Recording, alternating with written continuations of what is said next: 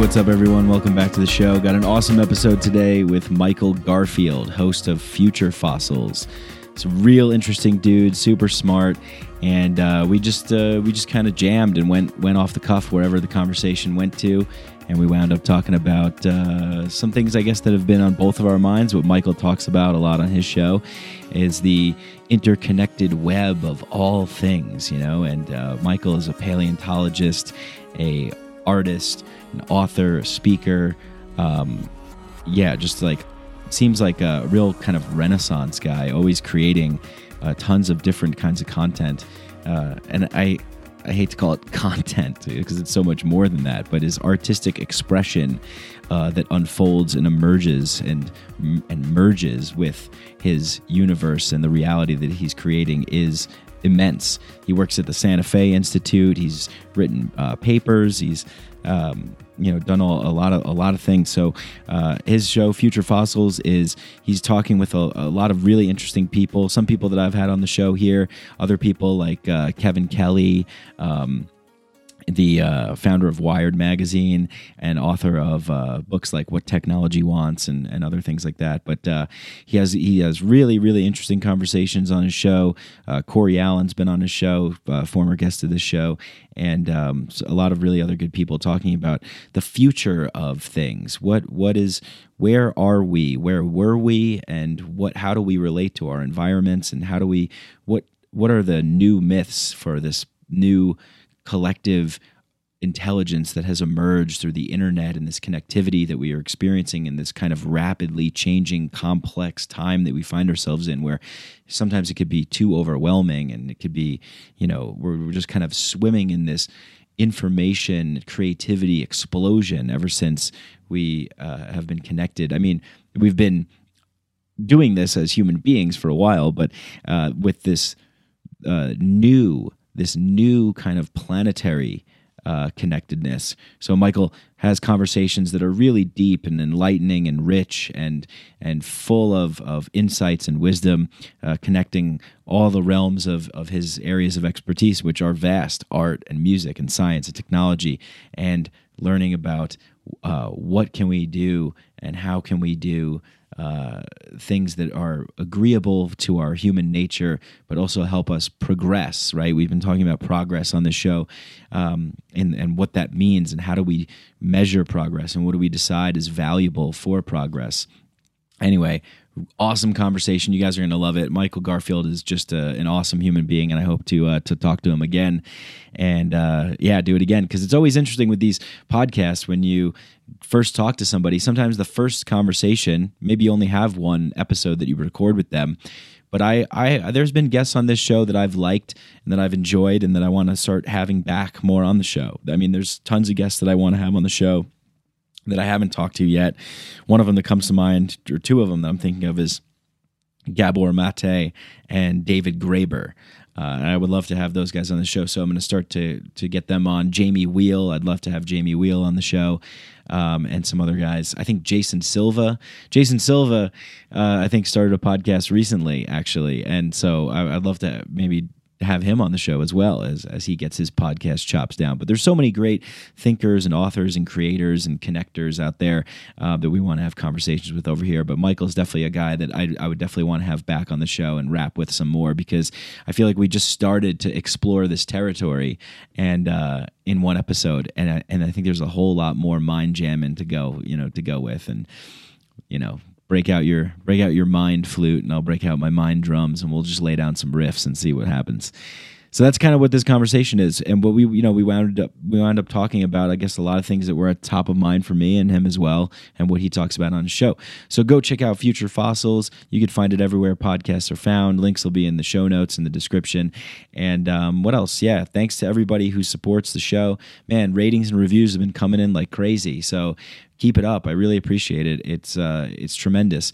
Thank you to everybody that uh, takes the time to go into your Apple Podcast app and find Micadelic and subscribe to it and give it a listen and you know, if you really enjoy it, click a five star review or a five star rating. If you really want to go a step further, writing a review, that always makes me smile, always makes me feel more connected to you guys. Reach out to me. I've been getting a lot of messages, emails on, on my uh, website, mikebranc.com, M I K E B R A N C.com contact page on there is right to my email.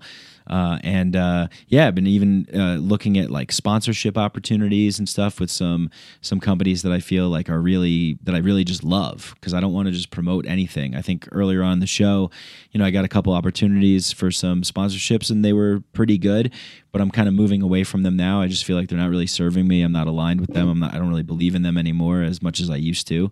Uh, but that happens, you know. Sometimes you get involved with something, you use something, you like something until something new comes along. So I'm exploring that. Uh, but I would like to uh, try and keep the show as as much as um, as you know, as Charles Eisenstein says, embodied in a gift mentality as possible. Uh, so I would like to just try and keep it that way. So if you like the show, if you like what you're hearing, go on to Patreon and show your support. Donate a dollar, two, three, four, five, whatever you want per month and I want to use that money to just make the show better, better resources, maybe even do video, get into a studio, do video conversations, um, make more. You know, it's it's definitely the biggest help I think that that it gets is to be able to. Ha- free myself up the time that it takes to do all the things and to edit everything because I do everything myself and really read and research and search for the people that are really tickling my neurons at this current time and start having great conversations with them. So if you like that, if you like want more of that, uh, give a gift. Give a gift from from your heart to to donate to something that you like and that you believe in, and you can do that at Patreon.com/slash Mike Branc. And uh, if you don't want to do that, you can go on my website and you could do a one-time donation to PayPal, and you could do that as well. Um, so yeah, as this show grows and more people pick up uh, and, and, listen to it, the best way that that happens is people tell other people about it. They like it, they share it, they share it on their social media. So I'm gonna make. I want to start making more things that are gonna be. Uh, like titillating and stimulating and engaging that you that you really feel like compelled that you want to share that you want to spread. Uh, you know this this little operation here is going to be uh, growing and expanding even more. Every every couple months every year it, it, it, grows it gets bigger and bigger and I can't do it without your help your support your love your commitment and your your your belief in the more beautiful world that our heart knows is possible, as uh, Charles Eisenstein says, which is the current book that I'm reading right now. And um, really inspiring, really helping me connect a lot of dots and glue a lot of pieces together of, of a lot of ideas, a lot of disparate thoughts and philosophies and ideas that I've been wrestling with and, and going over. Uh, and man, that guy is amazing. So Charles, if you're like, if you're happen to, if you happen to be listening, you're fucking amazing. It was was great to to meet him at the Patagonia store when he gave his talk about climate, a new story. Uh, so that guy's just thinking on a whole nother level, and um, I'm I'm excited to just keep learning from him. And as I learn from him, the show evolves, my thinking evolves, the conversations with guests evolve. So thank you to everybody for all your love and support, for all your kindness, your generosity, your donations, your care, and your kind words. If you see me around, if I'm if you're in Denver and you see me around, come up to me, say hi. Uh, but also, also always just find me, message me, Mikadelic underscore podcast on Instagram, Mikadelic on Facebook, Mike Branc, MikeBranc.com, Patreon.com slash Mike Branc. Okay, cool.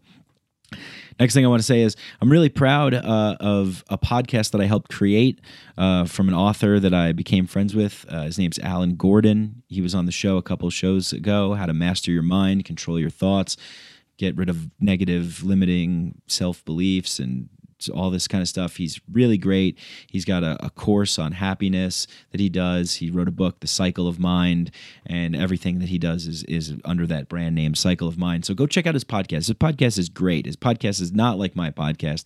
His podcast is topic specific, short, you know, 22 minutes or so an episode. Uh, but he'll do topics on like why we need compassion or what's going on with the Amazon rainforest or how to, you know, create a bigger reality for ourselves and and master master the you know the the limiting beliefs and things like that that go on in our minds. He's a great guy. He's got a great voice. He's got great information, and so I highly recommend it. And I'm proud to say that I, I helped him go from having nothing, uh, no podcast, to having a podcast uh, that's getting uh, some good downloads right now, and people are kind of uh, saying that they like it and stuff. So it makes me feel good because that's the number one thing that I like to do the most is help uh, collaborate with other people, brainstorm, empower their creativity, and help them, you know, find their voice and find their talents because we all have it. We all have this.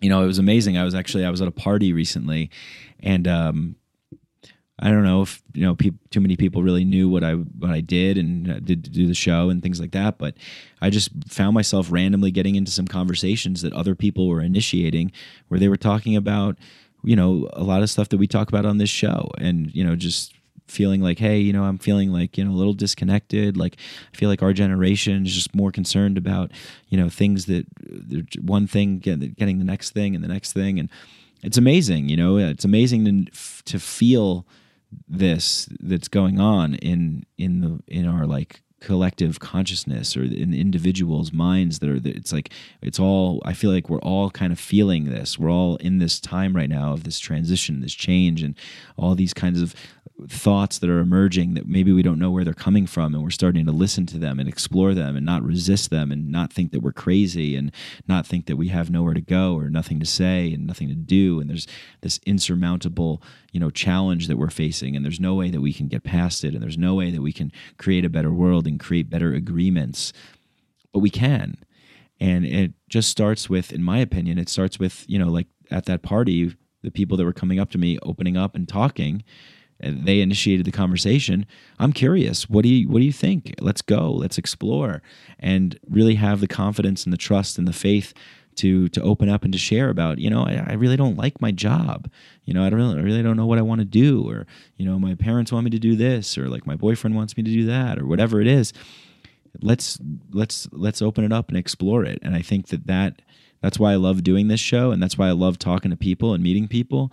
But the giving people the gift of uh, stepping into their power and being the creators that they that we all are you know the gifts that we all have to give that some of the gifts that we have to give we haven't identified yet or maybe that they're not necessarily monetarily valuable to the confines of the structure in which we find ourselves existing in. But there there's there's ways. And those ways are only going to be explored by us really getting in touch with what's going on at our core level and uh, and not feeling like we're alone that we can share that we can talk about it and that we're not crazy.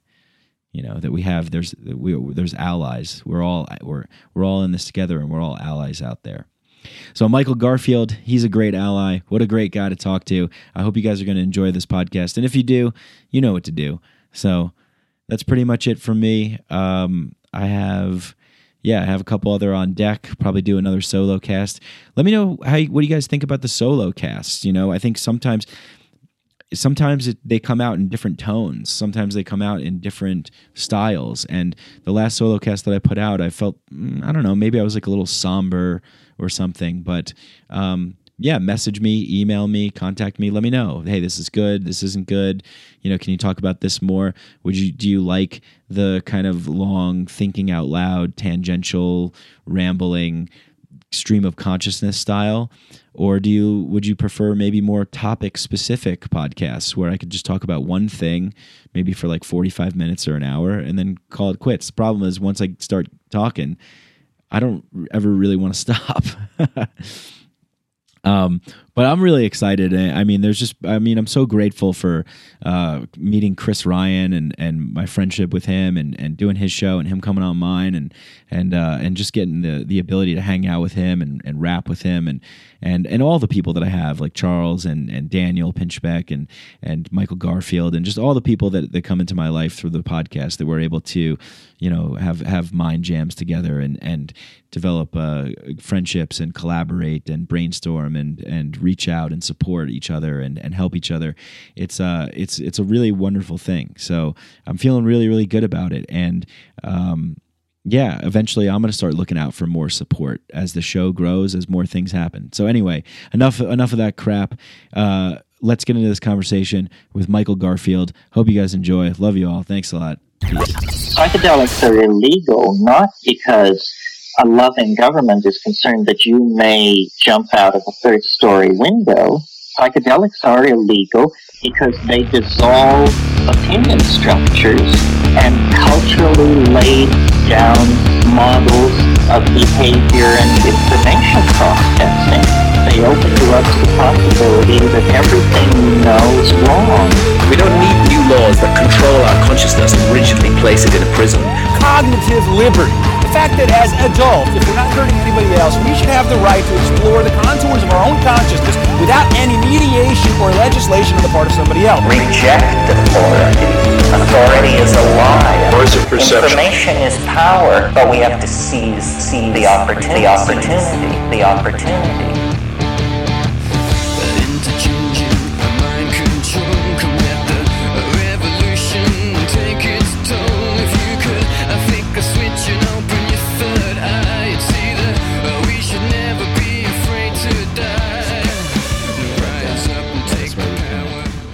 Should see a red dot going off saying that I'm recording, right? Have you used Zencastr Oh, before? do, yes. Oh, cool. I have, yeah. Cory Allen uses it. Um, a couple other folks. I think. Uh, I'm trying to remember. I think uh, Michael Phillip, the Third Eye Drops, uses it probably because Cory told him to. Um, yeah, uh, there's a few Cool. folks out there. Awesome. Well, thanks. Thanks for making the time and joining me today. Um, yeah, uh, I'm. I'm, I so I guess uh, where, where I'll start is uh, I, I took notice of what you were doing. I think maybe several months ago, and I was like, wow, this is really cool. And uh, Future Fossils, wow, that's a that's an awesome name. Uh, yeah, what's this all about? I listened to a couple episodes. Really, really, really liked what I was listening to, and uh, was like, I gotta talk to this guy because there's definitely a lot to unwrap and unfold. Uh, and uh, I figured we could just kind of mind jam out and uh, and talk about it all. Sure, man. I uh, it, it delights me. Although I mean, statistically, this should not come as a surprise, but it delights me to know that people are still discovering my stuff because I feel like uh, lately I feel like I've been sort of edging into an early retirement. Really? like becoming a new dad and working on the first full-time job I've ever had in my life. Uh, I got last year at 34, and so like a lot of a lot of my like original avalanche of creative output is not running down the mountain the same way it used Mhm. to. And so, yeah, but but then again, maybe it's better to uh, put out less and better. you know? Yeah, I think I think so. Um, yeah, I think it's definitely quality uh, over quantity. I think is is something that I subscribe to. Um, congrats on being a new dad, by the way. That's awesome. Wow, what a exciting adventure that must be. It is. I mean, I've been spending years uh, riffing on Erik Davis's remarks that we're re-entering an age of animism, Mm. and uh, I have my own little private theater for that at home now with a baby girl who, like, for whom the world is still totally enchanted, and like may never be disenchanted, at least in the way that it was for us you know in that she's growing up in a world where like the machines talk to you and and know things about you and yeah I, yeah it'll just be it'll be really interesting to watch uh, her grow up in a world that was very different from the world of my own childhood and i don't know it's it's it's a it's a treat Yeah, and it, it So- sounds like a trip too. it is Yeah. very very psychedelic which in by the way um, you may have addressed this uh, on the show before but the name of your podcast kind of reminds me of something my friend norman katz said about or he likes to ask people uh, if they were a drug what kind of drug they would be and like what their effects would be on people Awesome. so i don't know what about you what do you think what do you think your effects would be My effects? yes Oh man, wow, what a good question. Uh, uh, to shatter the illusion of the infinite fractalizations of reality that you're currently swimming in, to bring you into even more chaotic uh, disruption. so that- jesus dude you're gonna give me like some cab money after that or like no, there's no. You just leave and fa- figure it out. You know, it's just a mess. Yeah. it's like when they let you out of prison, you're just like, uh, I got five bucks. Yeah. I guess I'll figure this out. Yeah, I mean, I would love to say like, you know, in uh, to inspire and enlighten and awaken, and I don't know, maybe some of that is true, but a lot of the times it's like, yeah, learning. I'm like learning out loud, so and and like rambling and ranting, and something something comes out of that, but it's not orderly. It's very messy. Yeah. hmm Right on. Yeah. Um yeah, and then yeah, the name, I don't know. I just I was going through all these names and I'm like, oh, man, this sounds pretentious. This doesn't sound this is like too clever, like you know.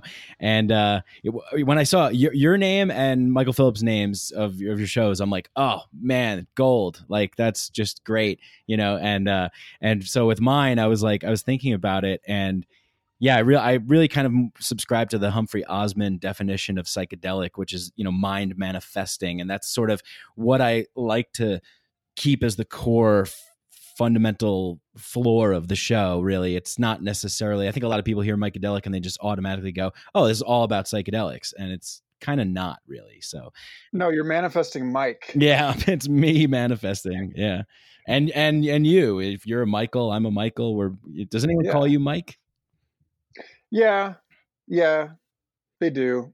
Um, I think it's it's mostly people who want to take me down a peg.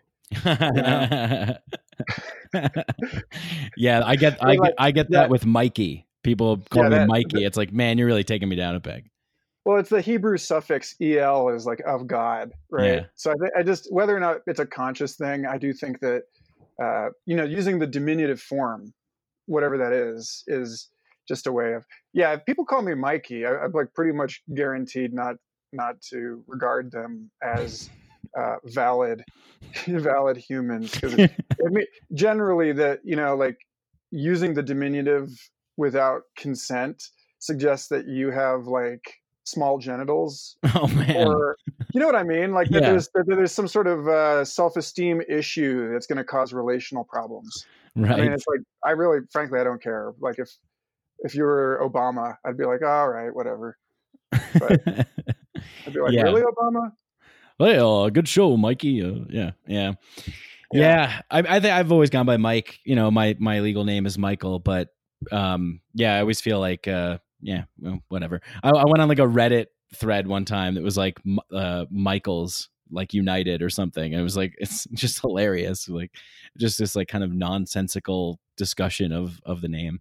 actually you know this may be of interest to precisely two people Yeah, But uh, I I have this thing about you know when I meet another Michael at a party, I'll always ask them, or I'll I'll say something about, oh, an emanation of the archangelic archetype, yeah, which you know, like, oh, you and I have uh, involved from the same hyperdimensional uh, entity, and I, without a single exception, every Michael I've ever met has been down with that yeah, which I, you know, I think I do think that maybe like the the Michaels United subreddit is like the the technological prequel to our eventual nanotech Voltron thing, where evolution and involution meet at this point where we're actually capable of, you know, assembling into a giant robot, yeah, yeah. That sounds pretty good. fighting the Yeah. devil robot.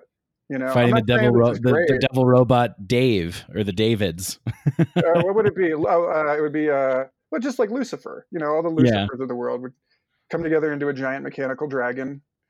And our anyway, this is ridiculous. I do want to say, I do want to say that uh, to future fossils, to the name future fossils, um, I I think I may have betrayed a little bit of my uh, my the privilege of my youth when coming up Mm. with that name because I just spoke to an older woman recently who strongly objected to it, who insisted with a completely straight face that she found the name completely, totally offensive and that I should absolutely change it. And then we got into an interesting conversation about how we've lost our rites of passage and we don't have a rite of passage into eldership anymore. And so we have this insane cult of youth. And that I don't think that she should take it personally uh, because it's no more true of her than it is of me. Um, but at the same time, I was, you know, I guess, I mean, the, I, the point is that, that, uh, it's like one of those Zen gardens where you can never see the whole thing at once. Um, Mm. that there is always a position from which whatever you are doing is going to offend somebody. and Yeah. and I just uh, you know so as much as people seem to appreciate that name, I have to remember that not everybody is prepared to contemplate their insignificance in deep time. You know, I was like, Mm. being a fossil is actually a luxury because like most of them are not. Most dead animals have never never make a fossil. You know, so Right. really it's a compliment because it means that you you died in an especially rare and, and special way. Um, So, so her like point of contention with you was about not being able to sort of wrap her head around or accept her own mortality or something. Well, is she, that she is that wanted right? to remind me that the word fossil is used as a slur, like you old fossil. Oh, you know? gotcha. And I was Yeah. like, well, if that's the case, like the logic didn't make any sense. I was like, if, like Han Solo Right. in Star Wars. He's like, "Where'd you dig up this right, old right, fossil?" but he's yeah. a fossil now. And I was like, but if you're a yeah. future fossil, it means you're not there yet. Uh, uh, So Right. you're good. You should be good. But you know, whatever. I don't eat lunch with her anymore.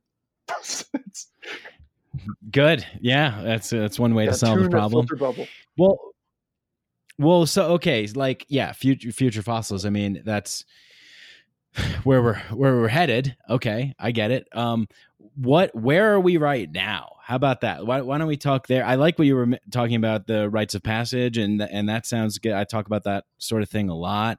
Um, but I'm wondering from your point of view, having done your show, and you're a painter and a musician, uh, an artist in all capacities, uh, and you interview a lot of really intelligent, wise uh, people. What have you sort of gathered from, I guess, like where where are we in our present moment in time right now? Uh, what what the hell is happening? Is that- Well, it's I guess good. it's sort of like I you know, I I think that first of all, when you when you when you say right now, I think the most important piece of that is sort of the depends on what your definition of is is because like how wide is the now or how deep is the now? You know like like how wide is Yeah. how present you are right?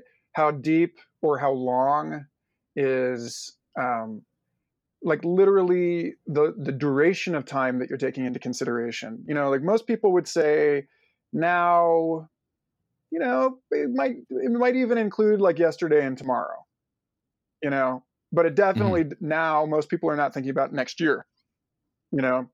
Um, that's Right. still like over there somewhere. And I, you know I was su- surprised to learn that only supposedly one out of 50 people uh, actually visualize time geometrically. But it sounds to me like all of us still think about it that way even if we're not actually like manipulating a kind of conceptual object in our imagination that's like a landscape you know? Like for me Mhm. the, the year is a ring Mhm. you know? And like wherever i'm standing is the close end of the ring. And then six months ago or six months from now is the on the opposite end of the ring you know? And really it's a spiral or a helix. But anyway so it's um so like with that being said like just warning uh, drawing attention to the fact that that is a characteristic of of our now now is that we're realizing that that we don't all mean the same things when we use the same words and like like the, that this is Yeah. a big deal uh, in terms of you know the awakening planetary culture that we are you know starting to synthesize starting to forge out of all of these more regional parochial uh, limited cultures and you know in in a in some sense what's happening now has been happening for like 500 years right it depends on uh, you know how how roughly you want to paint this because we've got uh, Yeah. transoceanic trade opening up and the you know the in, the uh, cross cultural commerce has been going on for centuries um, but the you know there's a there's a, a where they talk about like when more of something becomes a different thing when quantity becomes quality. Like you keep adding grains of sand to the sand pile and eventually it creates an avalanche. And that's a that's a, a qualitatively not just a quantitatively different thing it's behaving differently. And so you know, even though in a lot of Mhm. ways what we're talking about going through as a species right now, people can definitely anchor that and say, "Oh, it's the same as it's always been." You know, like my grandmother, uh, who reminded me um, about it ten years ago that my concerns about raising a child were a lot like the concerns about people in the 50s and 60s who are like a lot of her friends didn't have kids because they were convinced that we were all going to die from the bomb you know and so like there's that Mhm. piece of it but then there's also the piece of it's easy for us to because the only people we have to talk to are the people that are alive right now you know so as as different as they may seem Mhm. the fact is that everybody alive right now has something in common that all of that we don't have with all the dead people which is that we have been alive at some point in this enormous acceleration of uh, the uh, information flows and the you know the density and the complexity of uh, human experience in and in, you know in a particular sort of defined way that you know that is the case. In, in other ways it's the case that like probably uh, you know we we aren't arguably we're not processing any more in like no more information is hitting the eye in 2019 than was hitting the eye 5000 years ago right but like the way that it the way that it lands in us is absolutely different like the way that our cognitive resources are assigned to to making sense of our environment is very different than it was Wait, no, no more information is hitting us than it was. well okay five- so like my buddy jf martel who's a co-host of weird studies uh, he and i Mhm. got into this argument because i was saying you know there's these uh, haptic vests that they were uh, they were used in in the tv show westworld if you're if you if anyone Yeah, saw that that where they, they could tell where the the androids were they would feel them in the vest you know Mhm, mhm. um, yeah. And I read a, a really excellent science fiction story from a few years ago in the Project Hieroglyph compilation, in which that vest is used to give a politician a sort of prosthetic sense of the presence of the animals that are inhabiting this forest, that they're all like tagged. And so they can Mhm. feel when a deer is approaching, that kind of thing. And I was I was making the case when I was on Weird Studies that that we're coming up with richer and richer sensory interfaces to Mhm. to like hot patch all of these different kinds of data uh, into sense channels that we can interpret and understand and that this is because like in some sense we're having to process more information about our environment but jf was saying the human organism is the same now right. than it was back then and and so again this is one of these these issues where it's like i think maybe the one thing that i can really really say is that it's become increasingly obvious that when people are talking about things it's happening on different scales um, Right. and that that we don't all mean the same thing and that you know we're we're fumbling from uh, in the broadest sense we're fumbling from really uh, like a naive realism like a, a belief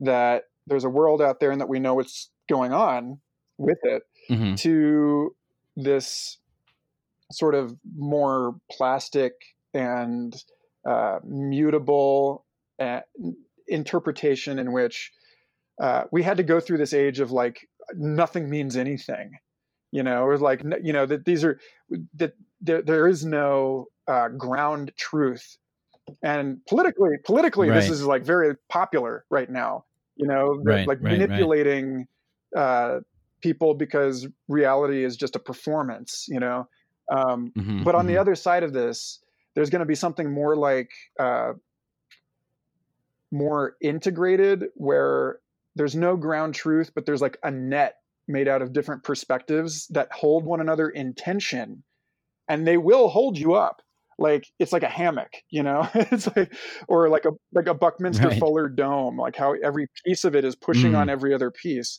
and so you know I, this is anyway this is my opinion that that we're we're we're becoming aware of the fact that we are part that we're participants in this collective activity of cognition that we weren't even aware was like happening until very recently historically um, that that Yeah. each each culture is contributing to like the human perspective in the same way that uh, members of a of a crowd might contribute their guesses to like how many beans are in the jar, you know, and like none. Yeah. That's actually a bad example because that suggests that there are a given number of beans out there, when in reality it's more like we're all agreeing to drive on the same side of the road. And the question of like whether reality is a given number of beans in a jar or it's closer to some sort of social construct uh, you know, this is the mess that it seems like we're all navigating. right. Yeah, but it, like we are the same organism.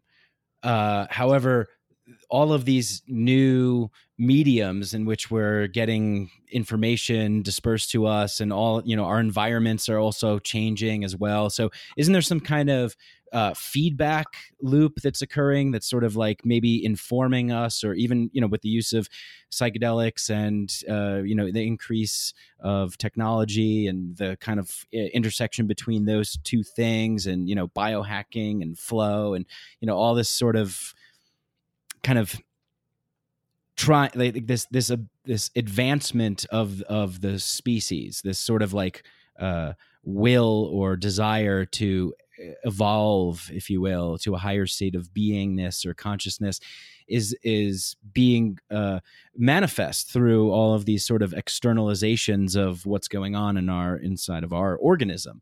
And then that's in turn kind of like coming back to us. So is it is the organism advancing to adapt to handle all of the new stuff and then will it like sort of go through like a, a hero's journey on like a collective level to sort of uh, evolve or is it just that we are this way and these things are coming at us and we're sort of piecing it together to try and create this web um if that does, does that make sense of what i'm saying Yeah. Well, I mean, uh, if there is directionality, and I, Yeah. I have been arguing for a long, long time that evolution does have a direction, okay um, but it's not a direction in the simple way of us thinking about, you know, higher organisms versus lower organisms, or you know that like Pokemon, like you evolve into the next thing, and it's like sitting there waiting for you to evolve into it. I think like really, uh, there. First of all, evolution for sure is a uh, at least like as as surely as I can say anything is about uh, dissipating energy. Mm. So uh, it, it it works. It's like organisms are uh, the way I just heard this described. I really like formed streams. You know that your anatomy, your metabolism, is a physical response to energy moving through an environment from one state into a uh, from a higher state into a state of rest. And so like as as the uh, the world becomes increasingly disordered it generates order. So this is like uh, basically all of our paradoxes and and weird ironic twists. It seems like the world contains uh, them all quite comfortably. Mhm. and so you know this notion that uh, that you know we have these myths now like a narrative myth like the hero's journey takes us from point a to point b you know through this sort of uh, predictable structure that structure must actually not i'm i'm of the opinion that it's actually uh, an emergent structure Mm. uh, rather than like an underlying structure Yeah. but but at any rate the the you know this so we do have like life curves right? Like to get into that like uh, rite of passage thing Mhm. you know? We do have the each organism develops and in that development it, uh, it's it's kind of more like ecological succession you know? Where like first you just have a rock like a new volcanic island and then seeds blow on it and lichen grows and then you know the lichen breaks up the rocks and makes soil and the seeds take root and eventually you you you know you go through a couple stages and you get like a forest with a tree canopy and an understory and all this stuff. And that to me feels like the cultivation of wisdom. Whereas evolution is um, like what's going on inside the body while this is happening. Uh, like you know your your your neurons are learning and adapting in the way that they're ne- they're networked to each other right? So like an individual neur- neuron is learning but what is it learning? It's not learning toward any kind of specific outcome. It's just optimizing its uh, its routing. It's like network activity Yeah. with the other neurons. And and so you know i don't know. This is all kind of abstract but um like if you think like the simplest way of thinking about it i think is a river basin creates all of these forks you know like anytime you look at a fractal like a tree branches the way that it does because that's the best way to allocate resources and to gather resources Right. you know and so you know similarly like evolution the reason like the tree of life uh, even though it's it's not as like linear in some ways as a tree like there's there's more horizontal connections than we used to think um, more animals trading bits of their dna with each other than seemed possible you know 30 years ago. Uh, there are um, it is generally tree like in that you know the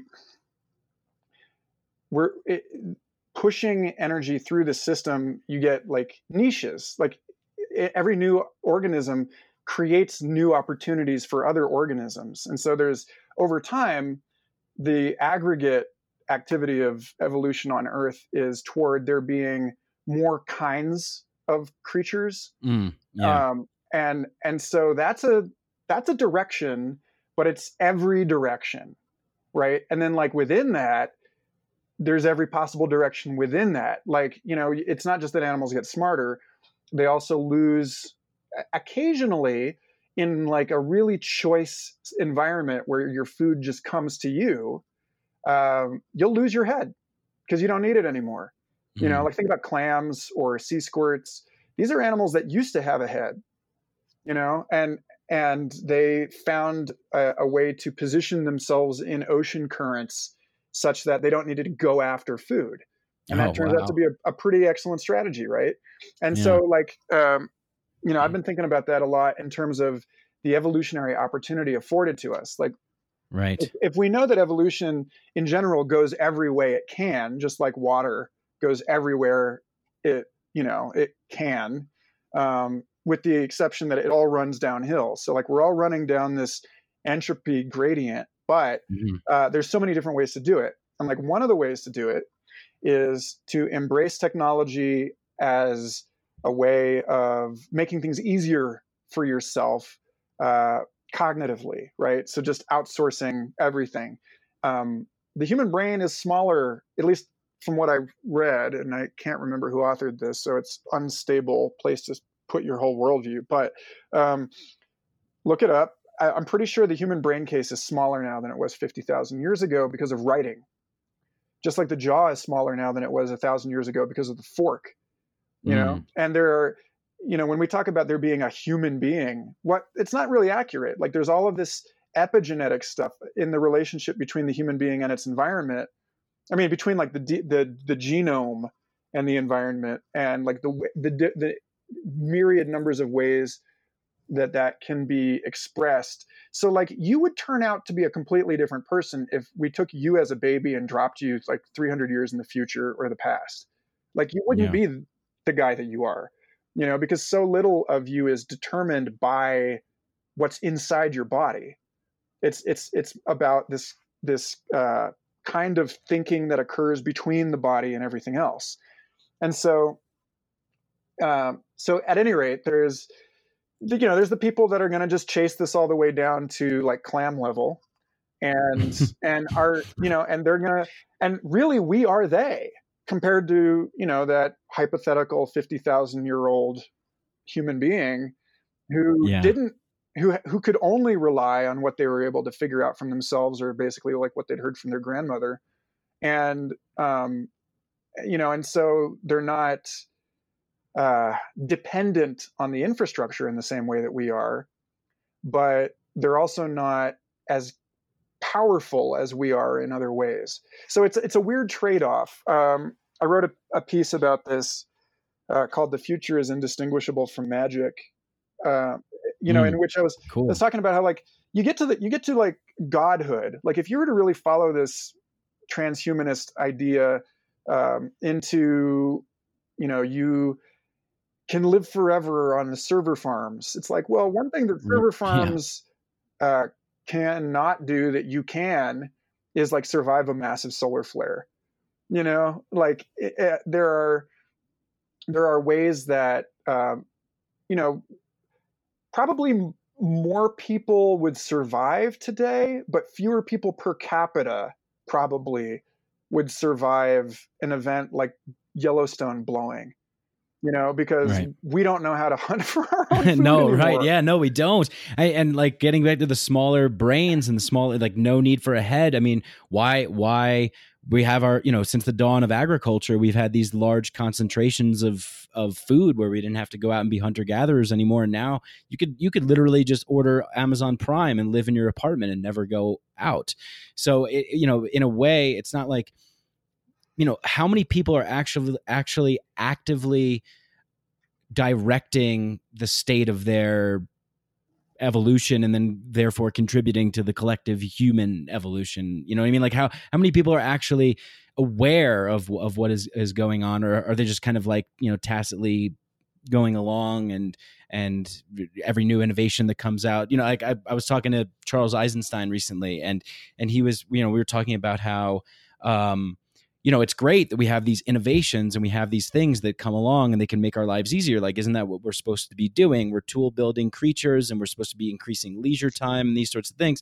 However, we're sort of on this path now where we're like, okay, there's massive calamities and oil spills and disasters and ecological crises, but no, no, no, don't worry, don't worry about it because we're just we'll invent this thing. It'll be like a dome city and we'll suck out all the carbon and you know this all this stuff will be taken care of because we've just had these new innovations. So it's like how many people I, am wondering, like I guess I mean just guess, you know, uh, are are actually uh, in the driver's seat or in the passenger seat. You know None what I mean? of us are in the driver's seat. None of us. None of us. Yeah. We all we all we we've all been in the back seat since we learned to speak. Yeah. I mean, I really. I mean, I'm I'm of.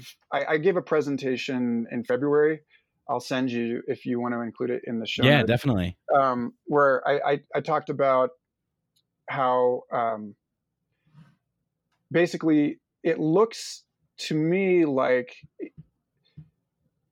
how would I put this? Okay, so we've from the the moment that we were able to achieve cumulative culture, you know, where it wasn't it like the half life was longer than two generations, and so we were actually able to build on the things that we inherited, mm-hmm. on the, the, you know the teachings and the understandings that, yeah. that we inherited.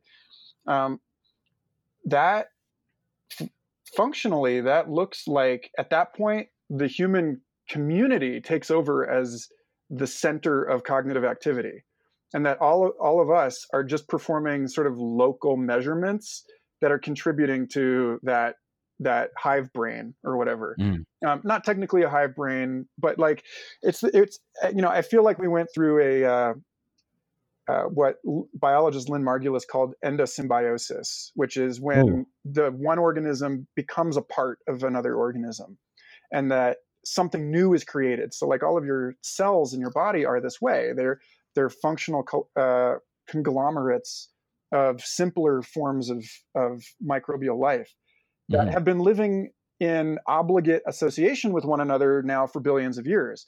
You know, like uh, so. There's a sense in which I think something like that happened. It happened before history for human beings, but we're we've been inside of this creature and d- this bigger thing that actually that doesn't have a simple kind of location like we're used to uh, it's what timothy morton would call a hyperobject like human civilization we can't see all of it at once Right. So we don't think of it as a thing, as a single thing, but it is a single thing. It acts like one. Uh, you just have to be looking at it at the right, you know, order of magnitude. And mm-hmm.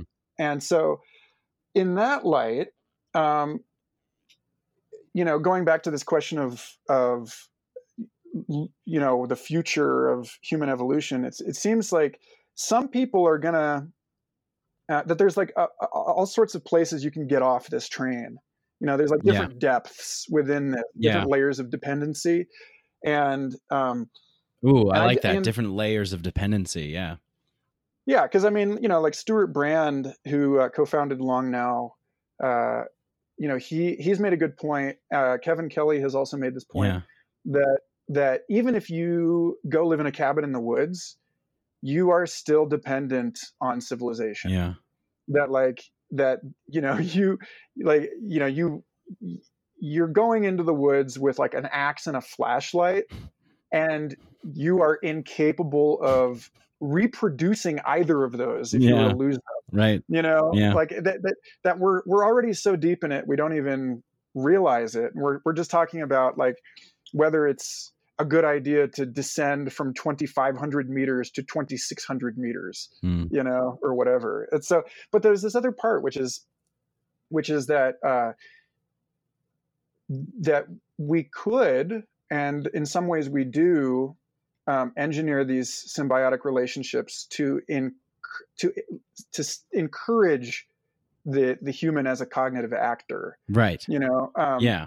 So like there's like nick nick carr gives a great example i bring this up on the show a lot uh, nicholas carr talks about turn by turn map instructions Mhm. and how relying on google to tell you how to get around um, actually weakens the uh, the the network of cells in your brain that determines your geospatial orientation Mm. upon which all of your memory is based. Like if you go, if you track the brain back through evolutionary time, we learn to remember things by storing them as like uh, metadata on top of our geographic memory. Mhm. You know, so it's like you know that's why it's so much easier to remember the last time you were at a place when you're there you Right. know, because it's like Yeah. it's called up.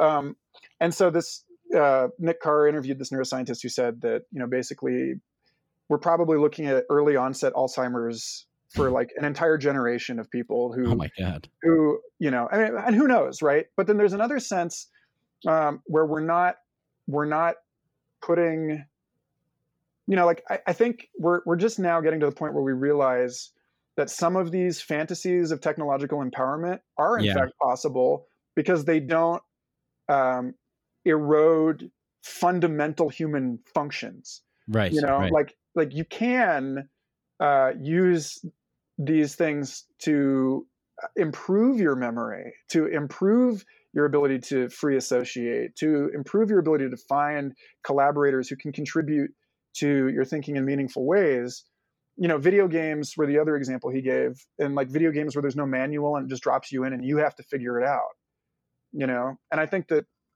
that uh, these are really kind of like two personality types Mhm. uh, in a sense, like the, the the ones who are just like just give it to me easy, Right. and then the ones that that really want to develop themselves and and better themselves, and obviously that's each of us sometimes, you know, like each of us has both of those sometimes. But I think that, uh, and I- you know, and and and it's going to depend on the scenario, you know. So I mean, long long story short, I, I kind of imagine that we're going to end up in this sort of high dimensional uh, grid of of everyone being like, all right, this is the part of my brain I'm going to allow to, I'm going to like feed the machine, and Mhm. this is the Mhm. this is what I want back from the from this experience. Oh wow. And so yeah. you're going to end up with this like enormous diversification of the kinds of not just artificial intelligence, but uh, organic intelligence. Like you know, people like neurodiversity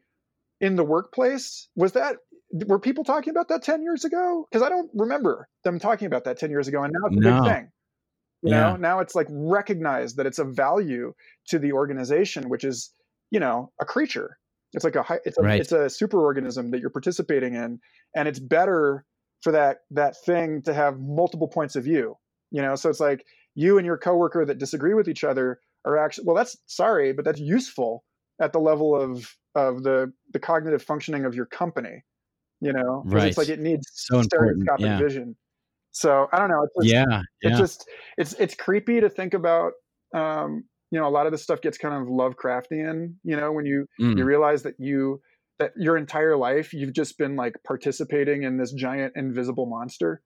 Um, I I mean I I've I feel that way. I mean even today I just had the thought of like man, I just I don't feel like at home in this world right now. You know, in in this in that particular moment, I was feeling that. You know, it was a it was a, a moment of maybe like twenty minutes or something this morning where I was just like, you know, looking out at at the city and knowing what I had to do for the day, and I was just like, I, I feel so. Uh, estranged from the activities that I need to participate in for the day today. I feel so detached from uh, this sort of like organic beingness and the humanness of the activities and the and even the environment in which I'm in. I just had this moment of like detachment and just feeling sort of isolated for for for a brief moment. And that's always I mean that that's been a theme sort of in my life. Uh, this this sort of like you know this sort of primal or these this this sort of primal sort of uh feeling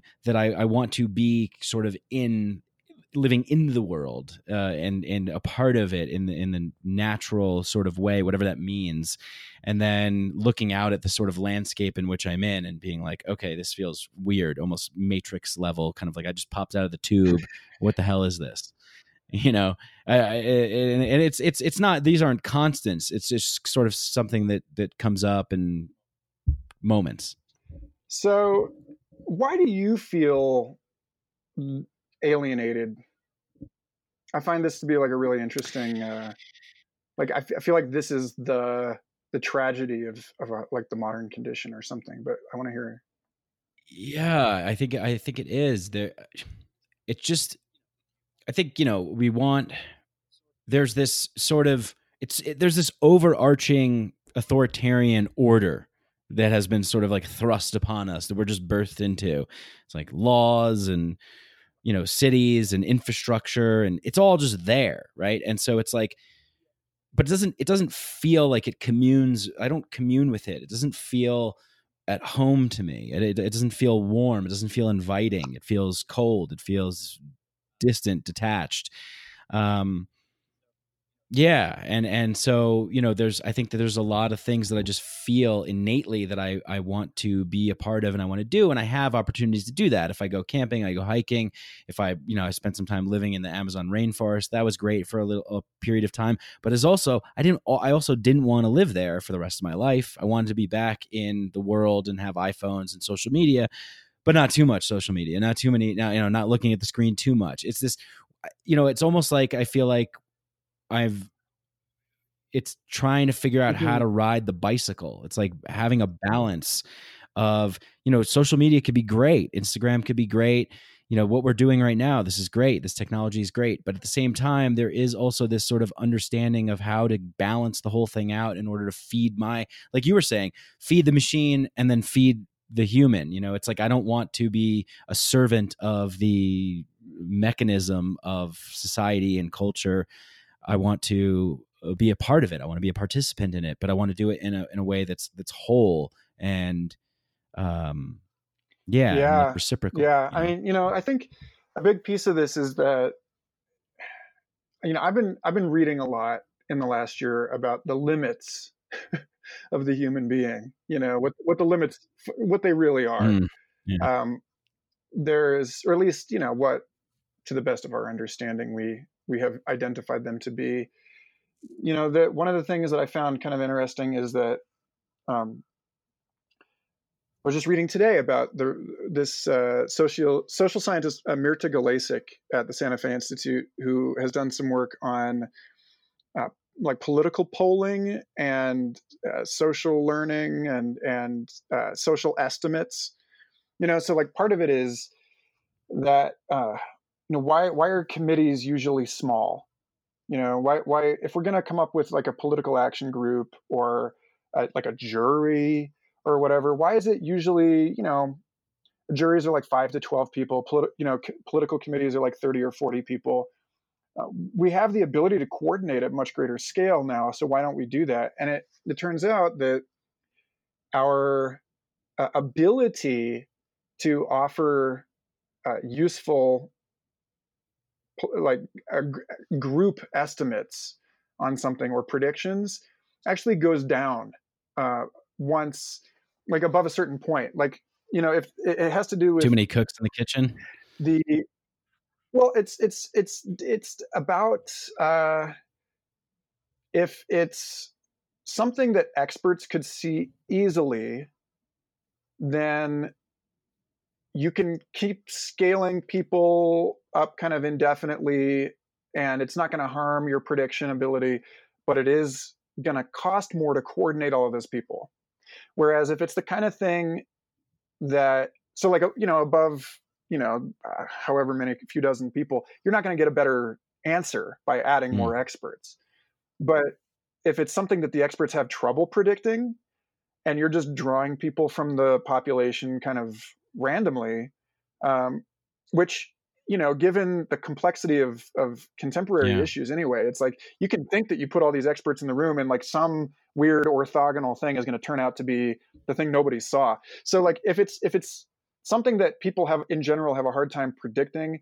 then the more people you add the worse the prediction is going to get above that number so like there's so basically what there's you know this that's like one peg in this this circus tent of all of the reasons why we can't actually operate uh, at scale the way that we have sort of created the opportunity to try and operate Right. at scale you know like i, I think about this with um, uh, there was another an, uh, you know another piece uh, uh, albert Kao who's another sfi uh, researcher found and this is just like basic stuff this isn't about what you believe this isn't about how smart you are uh, this is this isn't even about whether or not you're human this is just about how networks work and how information works in networks that he found that the longer um, the memory of the individual nodes in a network so like the longer the memory of you know let's just say you know leaders in a community or whatever that are coming together to make decisions um, the the more trouble that network had updating itself to new information and the, like so there's like you know ta- city council has like the one stubborn old Yeah. guy that just insists on doing Yeah. things his way and so like the longer the the cultural half life um, the more inflexible the collective cognition of that group is so at the level of a society um, you actually don't want people living for like thousands of years and creating a uh, a gerontocracy you know? Like i keep thinking about this you know to get back to our our uh, bits about rites of passage.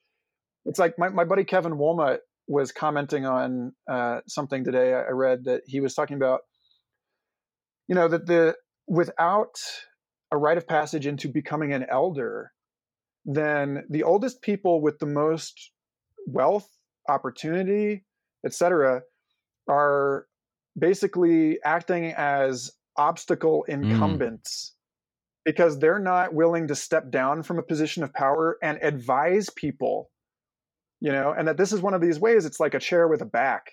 It's like okay so we've created this additional structure in society that's actually making us weaker as a whole on the whole because you know but we think we're doing ourselves the right thing. Like we've got it all backwards. It's like we think it's a great idea to have a bunch of 70 year old politicians because they've seen Yeah. the world. And it's like no it's not. It's like you really at some point and I- i mean maybe that age changes over time you know as as things in, within the culture change. But you know as a millennial i'm more than happy to go on record saying like when when do i get to afford a house you know like when does when does the tree come Mhm. down in the woods and like shed a little light on the forest floor for Right. god's sake you know and and so there in that sense you know i do yeah i don't know i just think a lot about um you know like the with like the dunbar Yeah. number you know Yeah, about yeah. that yeah like you just can't care about 7 billion Right, people you right, can't right. you Yeah. can't you can't do it you know and it, and, and it doesn't it it doesn't make sense for you to uh, for each of us to try and and weigh in on what the best thing to do about the Amazon burning is because like most of us don't have any freaking yeah it's like it's so overwhelming and it's and it becomes these sort of like virtual abstractions just something that you see on twitter or you hear about or read on Digg or whatever it is and like it's just like oh man this is crazy. All right on to the next thing. Holy shit did you see what this new snl cast member said? Oh man trending on twitter like okay yeah but like what about the fact that the united states might eh, fucking invade iran you know because like some shit that's going on over there, or yeah, like the Amazon is burning on fire. Like there's all this stuff, and it's just like, what? Yeah, we can't possibly. It's almost like this overwhelming kind of irreverence that's just like okay yeah i guess like whatever it doesn't really matter like the only thing that matters is right in front of me you know and then you see it with you know being reflected in all this kind of self-help uh stuff coming you know like, fuck fuck it fuck everybody else just like hustle and grind work on yourself you know f- forget the outside let the outside world burn it doesn't matter like just take care of yourself because it is weird it's like we can't we don't see it there's no like the mere proximity effect of what is happening is not around us it's like in a in this other world over there in this virtual space that just kind of is on a screen i think for a lot of, well, lot yeah. of people, you know well or we're made to believe that it's relevant to us Mm. you know but but in and and it's it's it's complicated right because uh, here's another Mirta Galesic paper was on how uh, if most people are worse off in general you know let's say uh, income right? Like if most people don't make that much money then if you make a lot of money you're going to assume that most people are make more money than they do. Because you're surrounding yourself with people like you. Yeah. we all do it Right. you know? And and and it's kind of hard not to do it. It takes effort to even in even in this time when it's like all you got to do is take five seconds to log into a nazi subreddit or whatever you know it's like it still takes effort to find people that are radically different from yourself and offering up a different worldview to the the planet brain or whatever. Um, it, it's the case that like basically if if most people are about as you know are worse off generally than if you are poor in that dimension uh, in, on that axis then you're actually you've got a more accurate you're more likely to give a more accurate measure of the community but in either case you're still not actually giving an accurate measure of anything other than the people around you Mhm. you know and and her paper made an interesting point which was that it's actually adaptive not to be able to try and make to, to, to, like not waste brain resources on trying to understand what life is like for everyone in the world. Yeah. You know that like we really just do not have we're not built that Like, way yeah. we're not we're not made for that. Right. You know we're, we're made we're made for being able to uh, compare ourselves to the people that we're capable of remembering and tracking. Right. And so what that what that does is it ends up you know you end up with at, at the scale that we're at then it, it's made much worse actually because the people who do not have power are ever more keenly aware of the fact that we don't have power and there's nothing we can do about it and it creates this horrible cognitive dissonance. Yeah.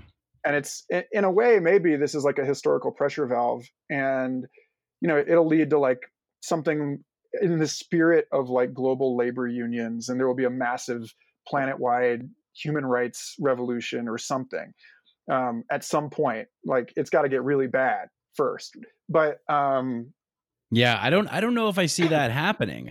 I think I see I see us like adapting into the blob of the civilizational oppressive you know regime like like the the, the ideological sort of uh, uh framework in which we're all sort of operating in where it's just like it seems like to me you know that it's like this this sort of very yeah everything's fine. Just like don't worry about it you know do what you can. And uh you know as long as you have your you're, you're making good money you know you just kind of you stay in your bubbles. And, and as we're creating these uh you know relative reality bubbles we're all sort of go- just going to kind of like merge into that.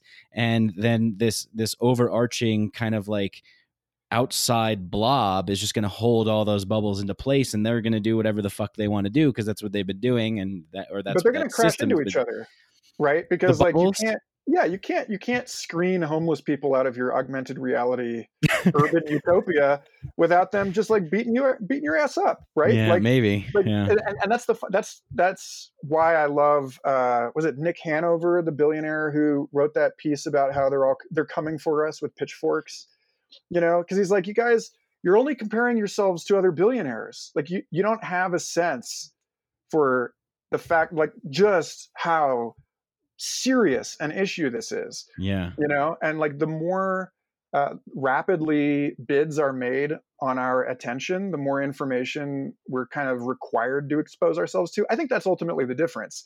You know, it's like the same human being now, but socially relevant information has gone exponential. Yeah. You know, so like you were talking about like the SNL shit. It's like the amount of cultural ephemera that it seems like we have to keep up with in order to play the game of humanity is Yeah. is, is absurd. And and and it's absolutely fair to just say no to that. It'd be like no, fuck that. But but uh, it's also easy for us to get caught up in it. And the more bids that are made on our attention, um, the harder it becomes to notice something that would otherwise have been easier if you were only sampling the world at you know every minute instead of every like half a second. And then at some point this is like you know high frequency trading algorithms at some point it gets so fast that we can't keep up with it. And then things start happening in the market that nobody understands. And like you get a flash Yeah. crash in 2010 that people are still analyzing you know Mhm, and it just so at any rate i do think i think that it, at some point the house of cards has to come down for everybody um but you know when it collapses what level will it collapse to?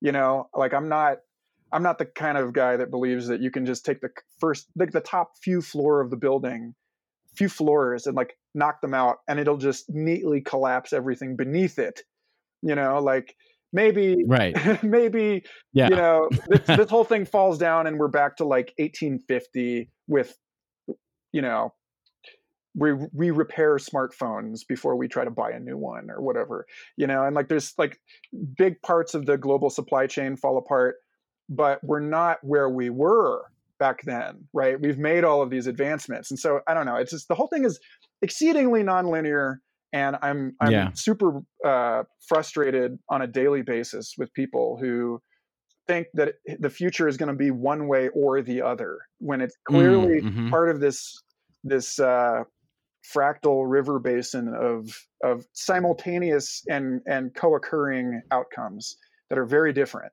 you know so Yeah, cavemen yeah. and space people yes you know absolutely of, of course of course as soon as we can you know genetically engineer ourselves people are going to be like screw this i'm going to be a gorilla.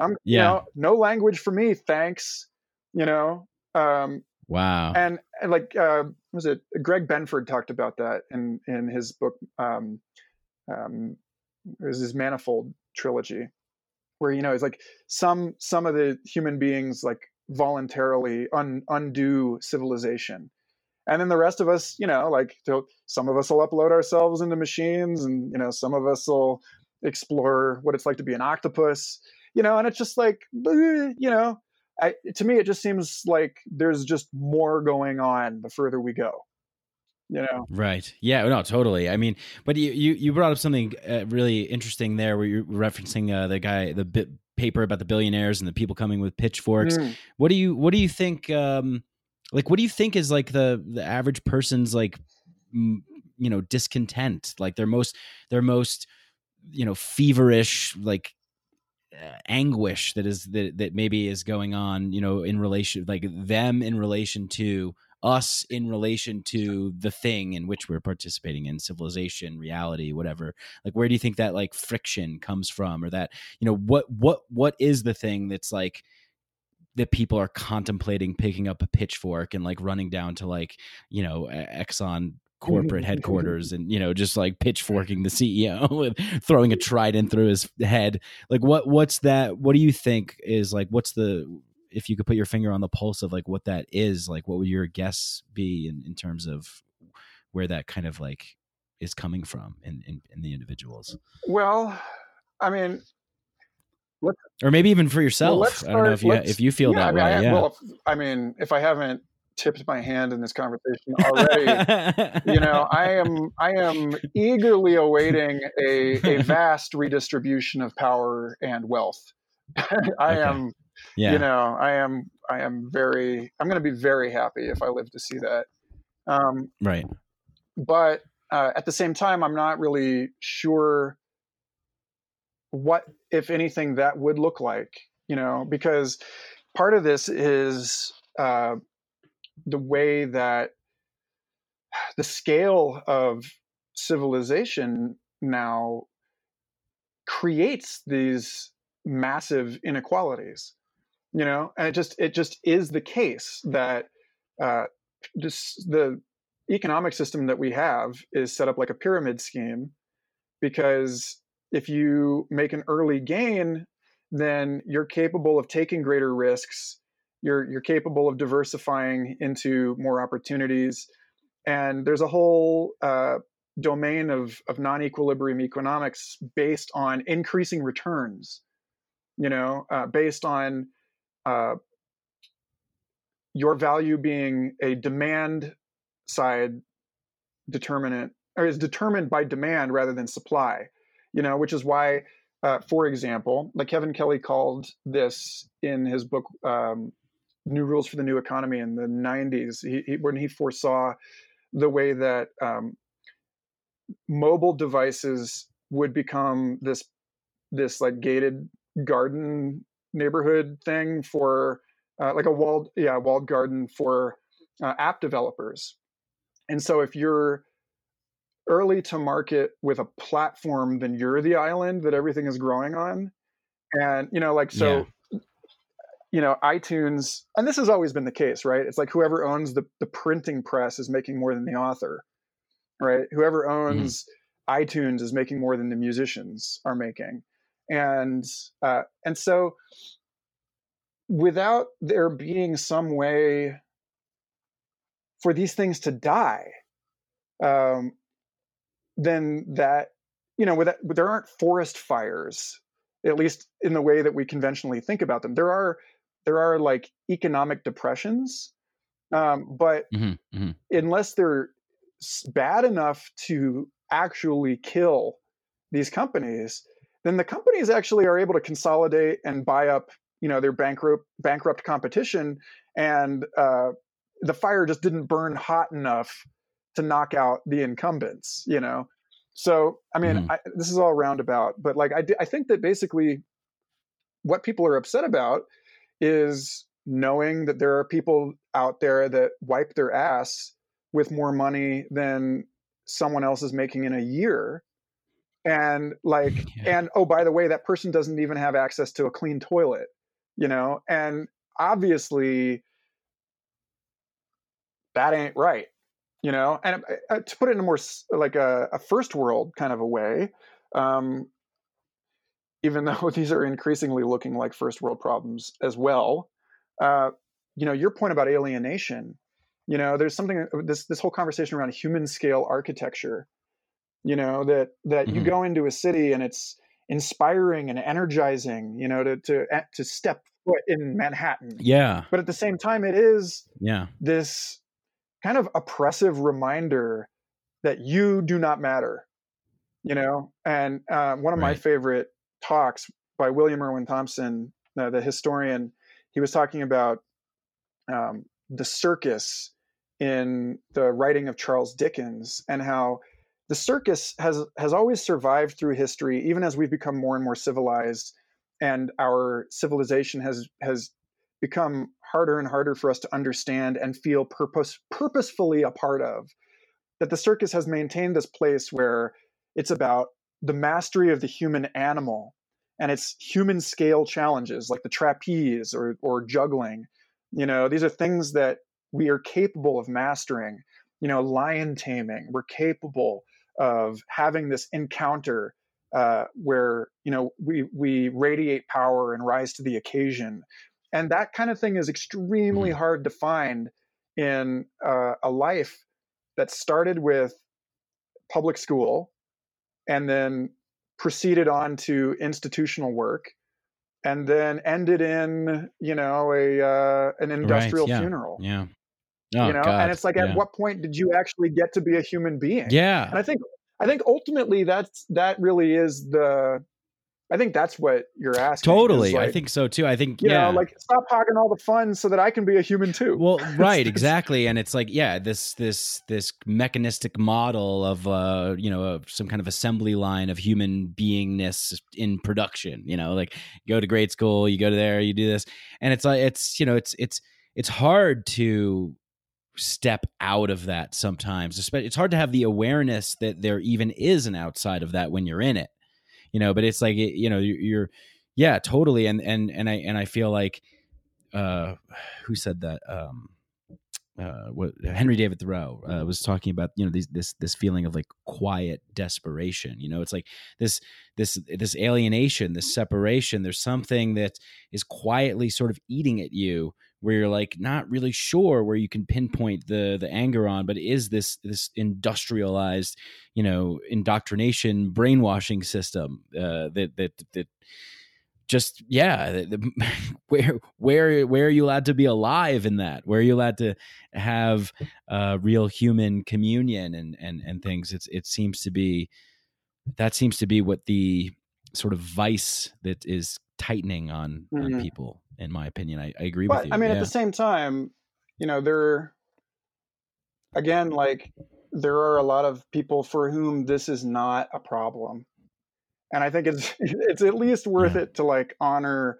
the uh, you know that species of human that does not feel at home anywhere but in the you know the dense urban core um, that you know that is more than happy to just jump into the singularity head first and and allow whatever doesn't you know matter to the great algorithm in the sky to be pared away um and Yeah. you know and it's just I, I, there's there's another sense in which really that's all any of us can ask for uh, and then just some of us are more comfortable with the wilderness that human beings have created versus the wilderness that created human beings you know that Hmm. that uh like i think like dan simmons hyperion books in which humankind sort of accidentally create a deity through our organic collective and then that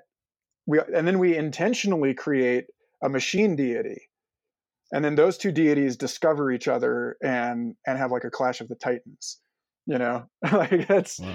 I kind of feel like that's what's going on right now, and that we're all just sort of dancing underneath the the feet of these things that are that are um, you know that history is is a, a like a clash of the titans kind of a, a thing. It's again, it's not it's not. A, I mean, we we tell our stories about history as though it's about you know great men and great women doing great things. And it's like no, that's just the only part that we can comprehend. You know, and and in reality, Right. this is like like I, I think about memes. Like what is it what is a meme physically?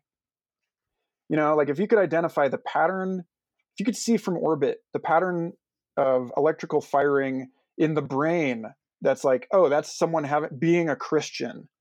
And then you could like watch as those nodes, those like that that web of people all over the world does things, you know, then it's like there is a sense in which that idea is this like decentralized organism that is solving puzzles like a slime mold or something and it's having an effect like like batman in in some sense is more real than any of us because there's just more batman stuff and there's more Mm. people thinking about batman batman as like a a vector that causes things to happen in the world is going to be a you know a coherent thing for much longer than any of us you know? And so you know why why isn't history written by in, a- in a weird way this turns the whole thing on its head right? It it, it makes uh, fictions in some sense more real than what we think of as as non-fictions.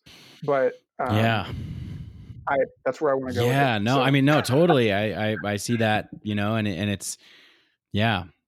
Yeah i mean it, it, i was talking about this i talked about this on the show like a little while ago about how like santa claus you know same kind of thing it's like you know eh, it's not that it's fake you know it's not that it's real but in a way it sort of is real and it's it's sort of what you're saying with with Batman. I mean, we've we've invented this whole culture around Santa Claus and gift giving and the mythology of it and you know the presents and the dress up and everything.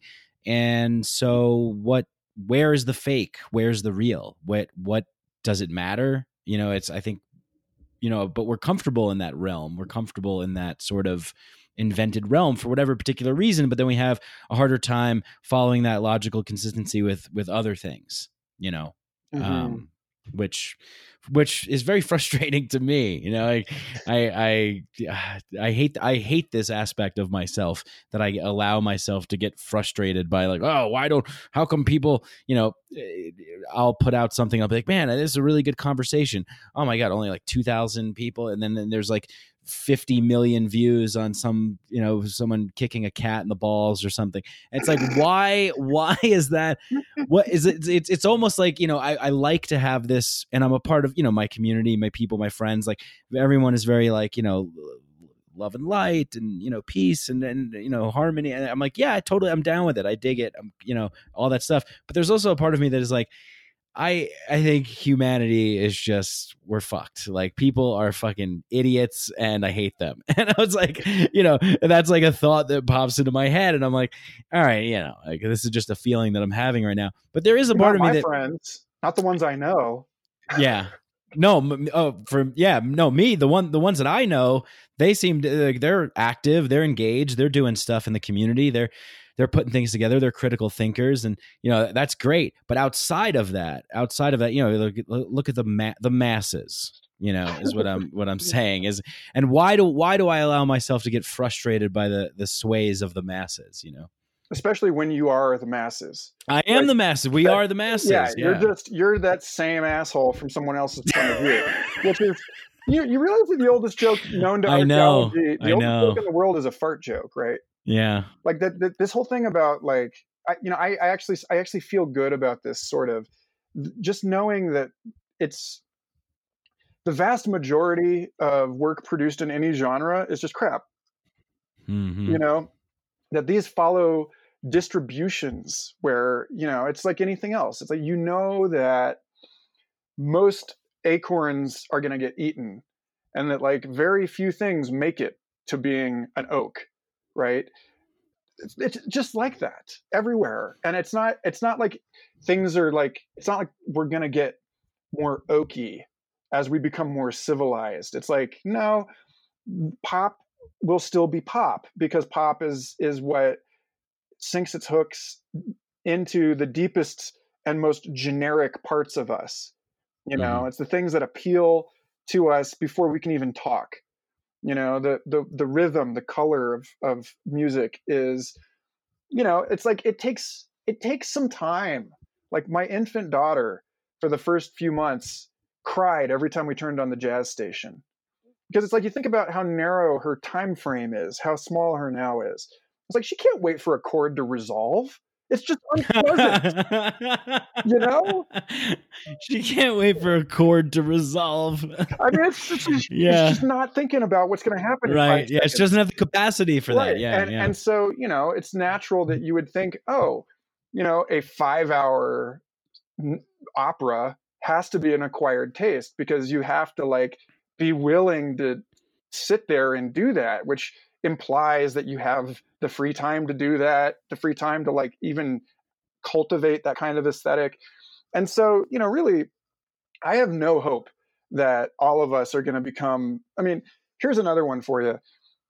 Um, yeah. And although this is sort of a little bit more oblique uh, and, and crude, um, when you're Bring when you're on. a ball of cells, when you are first developing, uh, before your parents even know that you exist, you are at some point you got to make the decision to form a little pouch.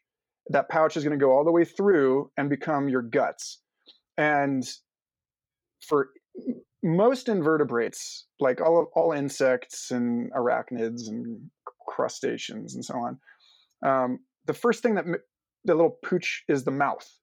You know like from from ball to bowl you get the mouth first. For starfish sea cucumbers urchins and everything with a spine, it's the anus first. And so Mm, yeah. you started out you start out an asshole and then like if you're lucky you grow out of it right like all of us uh, ken wilber yeah. was fond of saying this you start at everyone starts at square one so like actually what happens is like over time as we become more and more civilized the bar keeps getting higher you know like like if you like my buddy who's a, a mitch mignano who uh, has been on my show and is a, a, a historian who studied under bill thompson he was like got me into game of thrones precisely because it was in some respects not fantasy. In some respects it's an accurate historical telling of like the archaeology of medieval consciousness and like how people used to think as adults.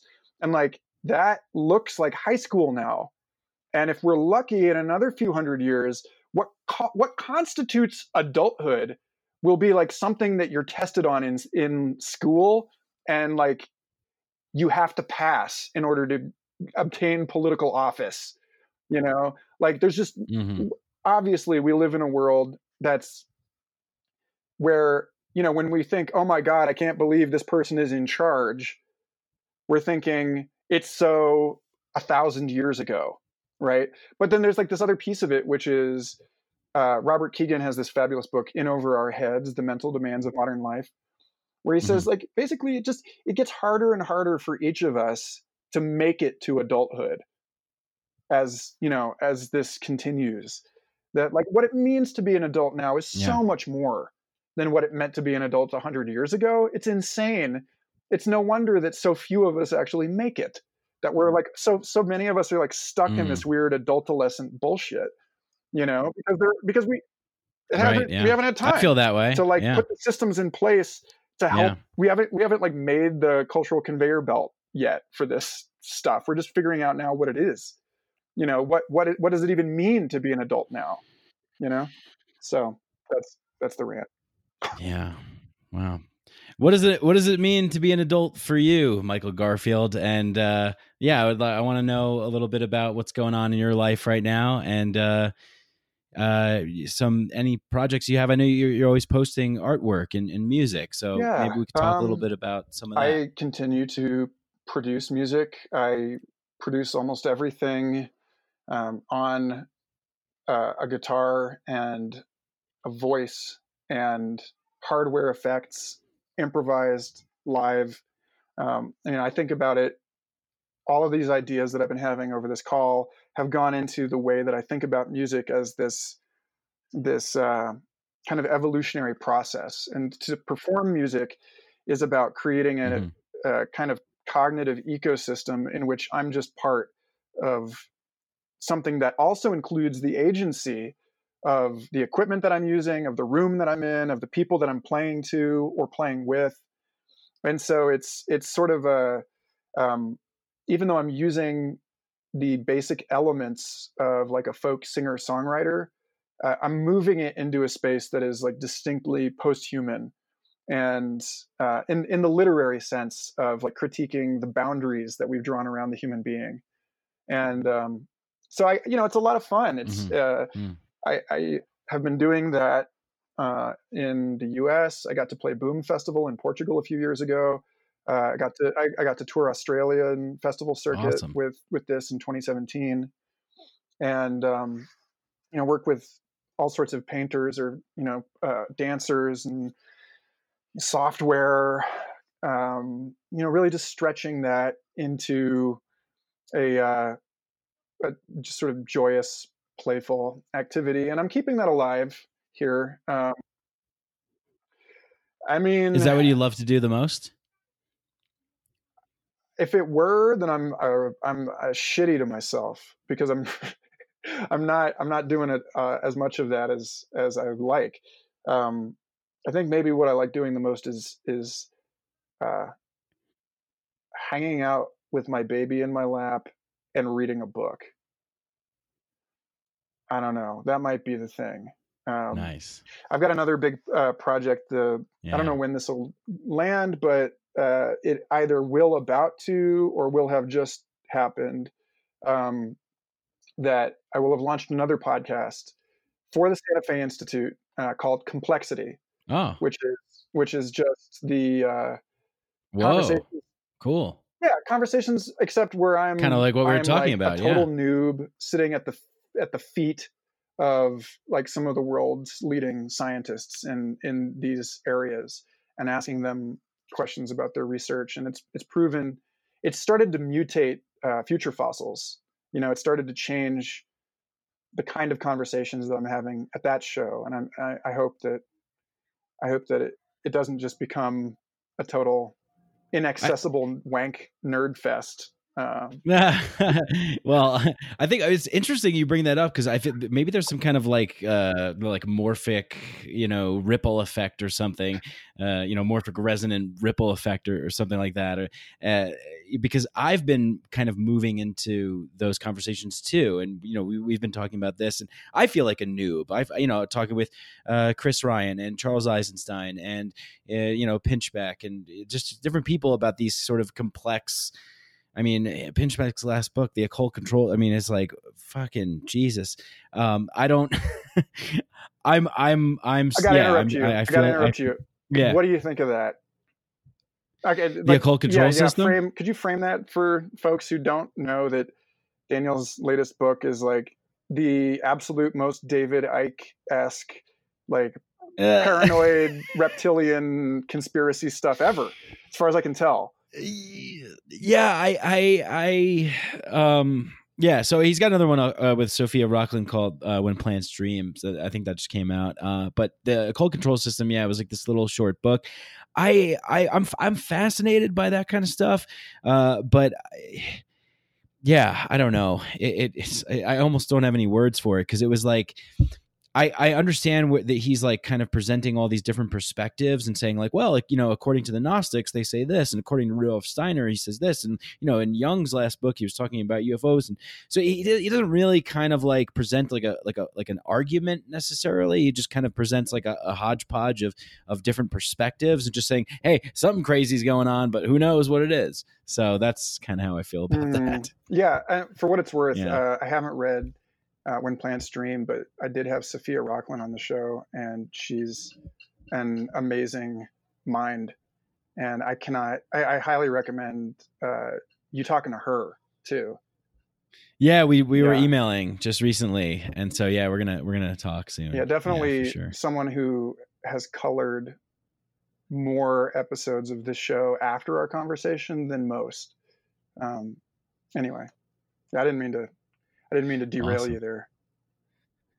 No, not at all. I don't even know where I was. There are no rails, you know. So, um, but yeah, I mean, I, I I love weird stuff, you know. So like you know David Icke stuff. I mean, like I'll watch I'll watch some of his stuff sometimes, but I don't. I mean, I'm just where is this coming from? Like I one of the one of the most pressing questions for me sometimes is like, okay, where is this coming from? Like, why and why are people buying into this fully?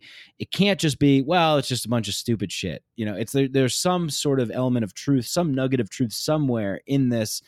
You know, and then there's some kind of story that's spun out of it. And you know, for a large part of it, I think it's pretty entertaining. But uh, you know, who the hell really knows?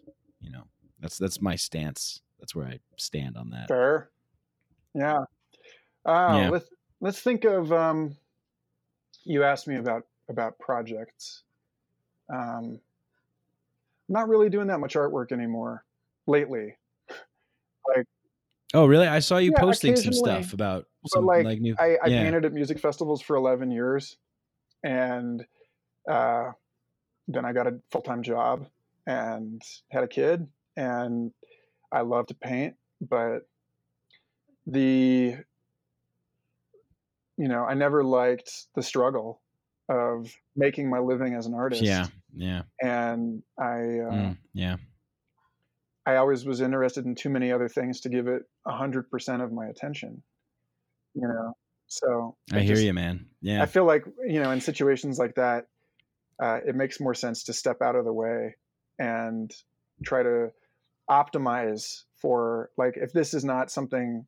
If I don't know, I mean, I, I know that this is probably a wrong way of thinking, but my my way of thinking is basically if somebody else likes this more than me, I'm not going to fight them for it.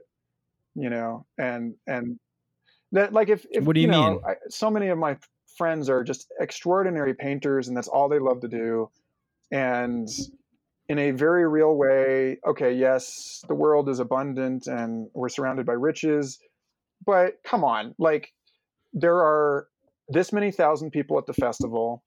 This many hundred of them did not blow all of their money getting. Oof, that's a loud baby. Hold on just a second. This, I should probably get going in a few minutes here. Yeah, yeah. Yeah, we'll we'll end in like Um, five. Is that is that cool? yeah you All know out of out of those thousands at the festival you know this much percentage of them didn't spend all of their money getting there and that leaves a not perfectly de- uh, determined but nonetheless real pool of resources from which those painters that were not paid by the festival because the festival doesn't make the effort of tracking who is actually bringing people to the festival and therefore assuming that only the headliners are selling tickets and therefore not paying anyone else Mm. And treating everyone else like it they're it's you know this amazing thing for you to get to play on stage 3 or for you to get to spin fire without compensation or whatever Yeah, there's yeah. this whole exploitative ecosystem around oh, it. Oh, totally. Yeah. Um, and it's not just the non-musical performers it's the musical performers also and it's not just limited to festivals i mean this is true of the world in general that the, Yeah. and this is something that I used to do talked about with stand up, so I, I, I, you know, I, I had the same thing happen to me. So it's like, yeah, you've got the voice for stand-up the. Thanks, man. Yeah. you do Yeah. you sound a lot like ramin nazer if you Oh yeah, no, I know. Yeah, Ramin. Yeah. listening listening to your episode together was probably confusing for people but um anyway yeah so it just you know i just at some point uh you just have to say no to the insanity you know and be like listen i'm not going to compete i'm not going to be forced into this like gladiatorial Right. combat against my friends just because we all want to live as painters like i think i can go find another job because i'm you know like i'm i'm the electron most likely to get bumped off the atom or whatever because i have I other what you're saying. interests Yeah, yeah, know? yeah, yeah, yeah. And so, So- and so now you're working for the Santa Fe Institute. And so, what what are you doing over there? You're starting a podcast called Complexity. That sounds amazing. I can't wait to hear that. Uh, what else? What what what's the primary function of I your mean, I run, I run the social media. So I am the one responsible for distilling these uh, scientific publications and the, seminars and workshops that happen there, uh, boiling them down to uh, fit into the attentional framing of like Twitter and Facebook and Instagram. And then uh, for longer and and deeper and more nourishing uh, discourse, uh, we've got a, a Facebook group that I started the day I started working at SFI called Complexity Explorers that has now almost 5,400 people in it, and Nice. uh, it's a place where people can can come to learn and to you know test their ideas and to meet other people that have non-overlapping genius and you know to share interesting stuff and uh, you know for those who do not know this you know this talk of complex systems and complexity science is just you know something that's happened over the last 50 years of science realizing that you're not going to just figure it all out by getting to the basement level of reality. That you know that that you that Yeah. that understanding the laws of physics doesn't tell you anything about life. Understanding biology doesn't really tell you doesn't answer some of the deepest questions about society you know? And so like it's not just like the whole thing collapses into physics and then if you understand physics you can explain everything. There are you know most of what matters to us uh, human beings most of what matters is something that defies our attempts to write laws universal laws for it and cannot be predicted based on just you know taking the thing apart and looking at its parts and so you know this is really this is a, a profound you know when you to go back to your first question about you know Yeah. where are we like what what is going on right now like one of the things that's going on right now Yeah. is that we're realizing that the universe that we inhabit is essentially you know speaking in mathematical language is infinitely dimensional not that there are infinite dimensions Yeah. of space I'm not talking about like DMT hyperspace either. I'm talking about uh, mathematical abstractions. You know, where it's like Mhm, mhm. the uh, the number of factors that you can consider. You know, that you can like the number of variables in the equation that you might write Yeah. for this universe is functionally infinite. And so, you know, like I had uh, David Weinberger on Future Fossils, and he wrote a book about machine learning. And he was saying, he's like, Mhm. yeah, we may not understand what's going on inside some of these advanced AI systems and how they manage to come to answers that we've been able to prove, but we don't understand. You know, like the, the machine can't show us its work uh, because it's, it's not thinking, it's not yeah, reflecting yeah. on itself. It doesn't know what it's doing. It can't tell us what it's doing. And it's crunching so much data that we can't figure out what it's doing either. It's just drawing statistical associations between more things than you or I could draw statistical associations between. And we're able to extract a story out of that. And that, in some way, even though this bothers a lot of people, the fact of it is that we've never been able to do this, that we've never been able to generate a satisfying narrative about, as like David said, how did you get a flat tire? Well, like, where does your story have to stop to be enough, right? Like, I ran over a nail. Okay, well, how did the nail get there? And then, like, yeah, you pull the whole Oh, thing up, and then pretty yeah. soon you're where you know Carl Sagan said, if you know if you want to bake an apple pie uh, from scratch, you must first create the universe. You know, I'm like, good fucking luck. We're not going to do it. We're we're we're upgraded apes. You know, like we're really Mhm. we don't have we we we cannot know it all and and in this respect i'm i'm very sympathetic to uh, some of the the more sort of faith-based or, or theological people out there uh, even even though i don't necessarily agree with the desire to project a a uh, a subject into this transcendent mystery but it's like but we can't prove that randomness exists really as far as i can tell What do, do, do, do you do you get do you um? It sounds like you know. Do you hang your hat anywhere? You know, I mean, do you do you do you rest on anything, or are you just are you comfortable swimming in the the sort of uh, agnostic ambiguity of it of it all? Well, I forget which Zen master said, uh, "Great doubt, great enlightenment. Without great doubt, no great enlightenment." You know, uh, I know I live in a virtual reality created by, you know, a, a an adaptive model producing kind of historical mashup of bio psycho ecological factors you know that like that the world that i i see is not the you know the world that exists uh, in some sense for everyone. Um i think really you know i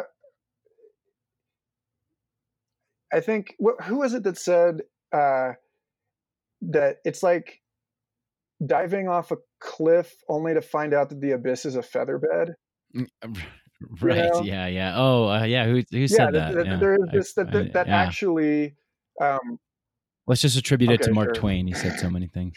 or Brene Brown, I think. But but Maybe. Yeah. but, yeah. but it's this yeah. thing. It's it's it's that um really the places that we feel like we are safe, are comfortable, those are the places where we're most likely to fall. Or like that's that's the shit that's gonna crumble underneath you. You know? The the Yeah. like I don't know what I am. That's there forever, my friend, right? Like that's like who is asking this question is probably the only that's probably the only question that you're going to be able to stand on for the next thousand years you know like there's Yeah. we're not going to come to a single unifying universal infinitely generalizable answer to that. Everything else it's like we're just doing our best we can you know?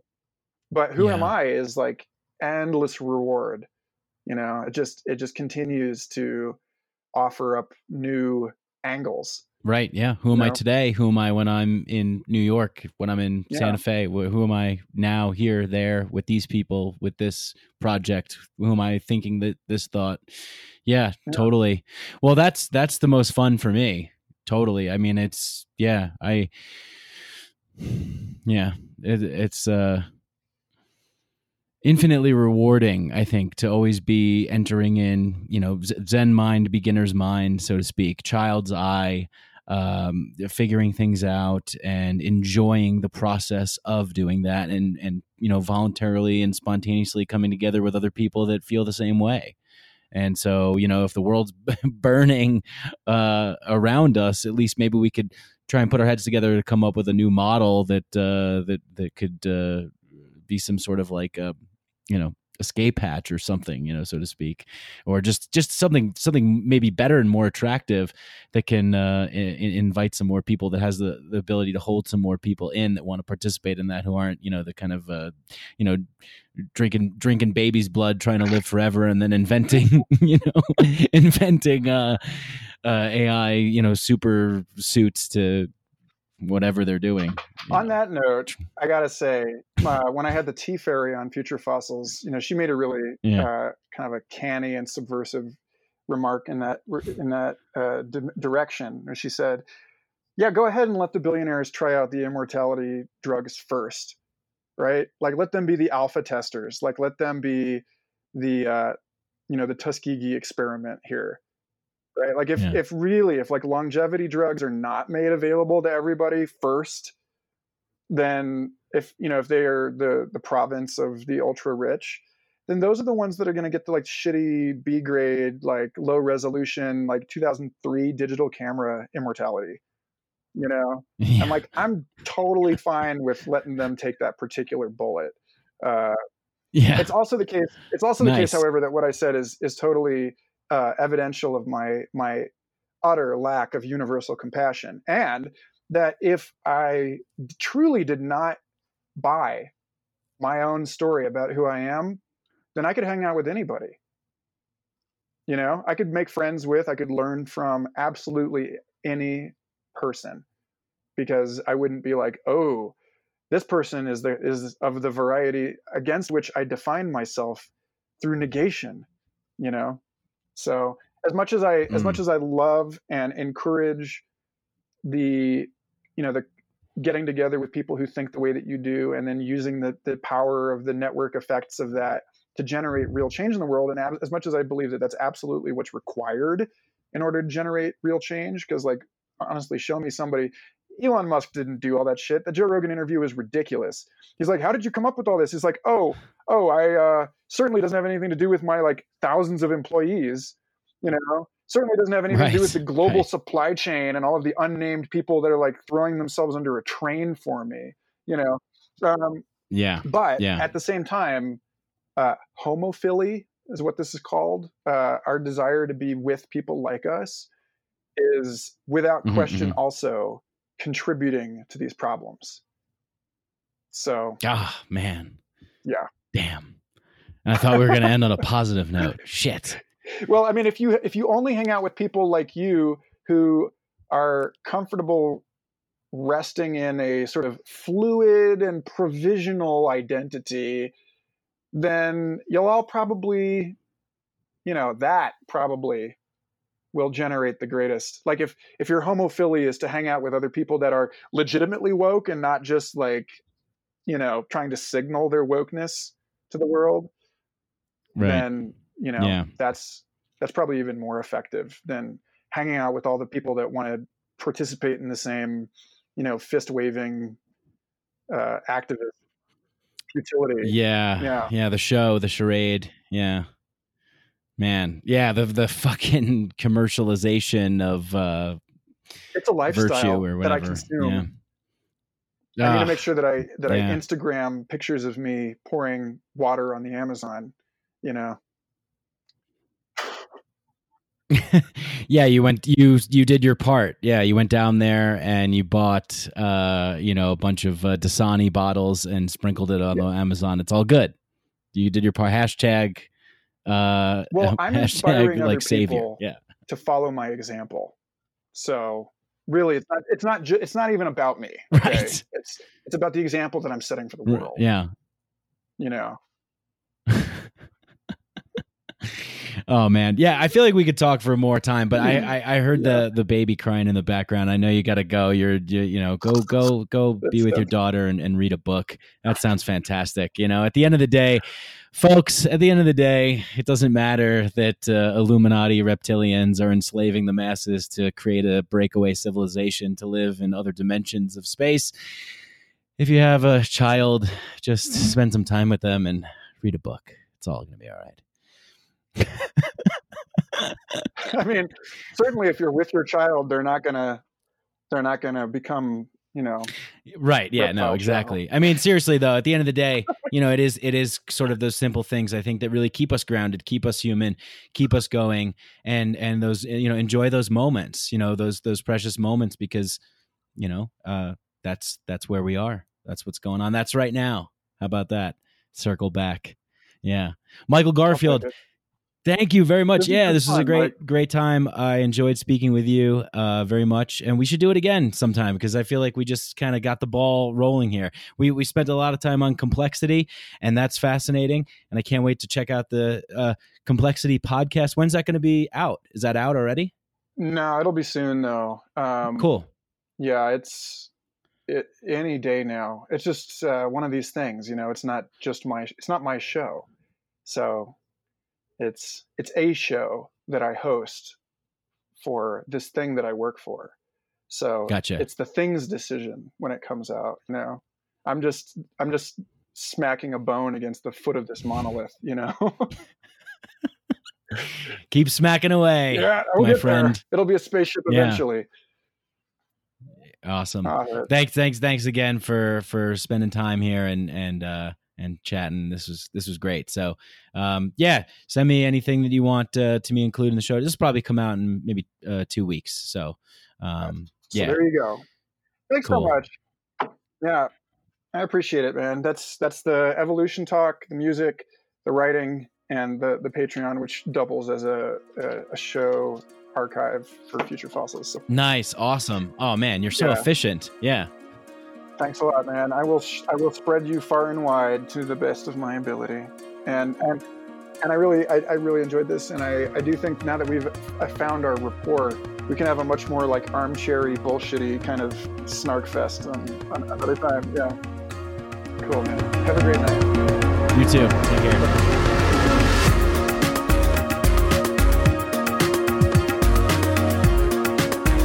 Hey, I hope you guys enjoyed that conversation as much as I did. Hope you guys like these podcasts and enjoy them. And if you do, please spread the podcast, share it, tell a neighbor, tell a coworker, tell a friend, tell a cat, tell a mouse, tell a dog, tell an ant, tell a firefly, tell whoever you tell. Share it, spread it, like it, all that good stuff. If you if you really love the show, you want to go a step further, you really want to help us out, leave a five star rating and review on Apple Podcasts, um, and go to Patreon.com Patreon slash Mike Branc and um, patreon.com slash Mike Branc. And you can donate as little as a dollar a month, $2 a month, whatever you want. Help support the show that way as well. But remember, I love you guys no matter what you do. I just love that you tune in and you enjoy these podcasts. Message me. I like hearing feedback. Get in touch with me on Instagram, Mikeadelic Podcast, Mike Branc on Facebook as well. And um, but thank you once again to everybody. Thanks to Danny Barnett and Galaxia for the music, the intro and the outro. I love you all. Peace.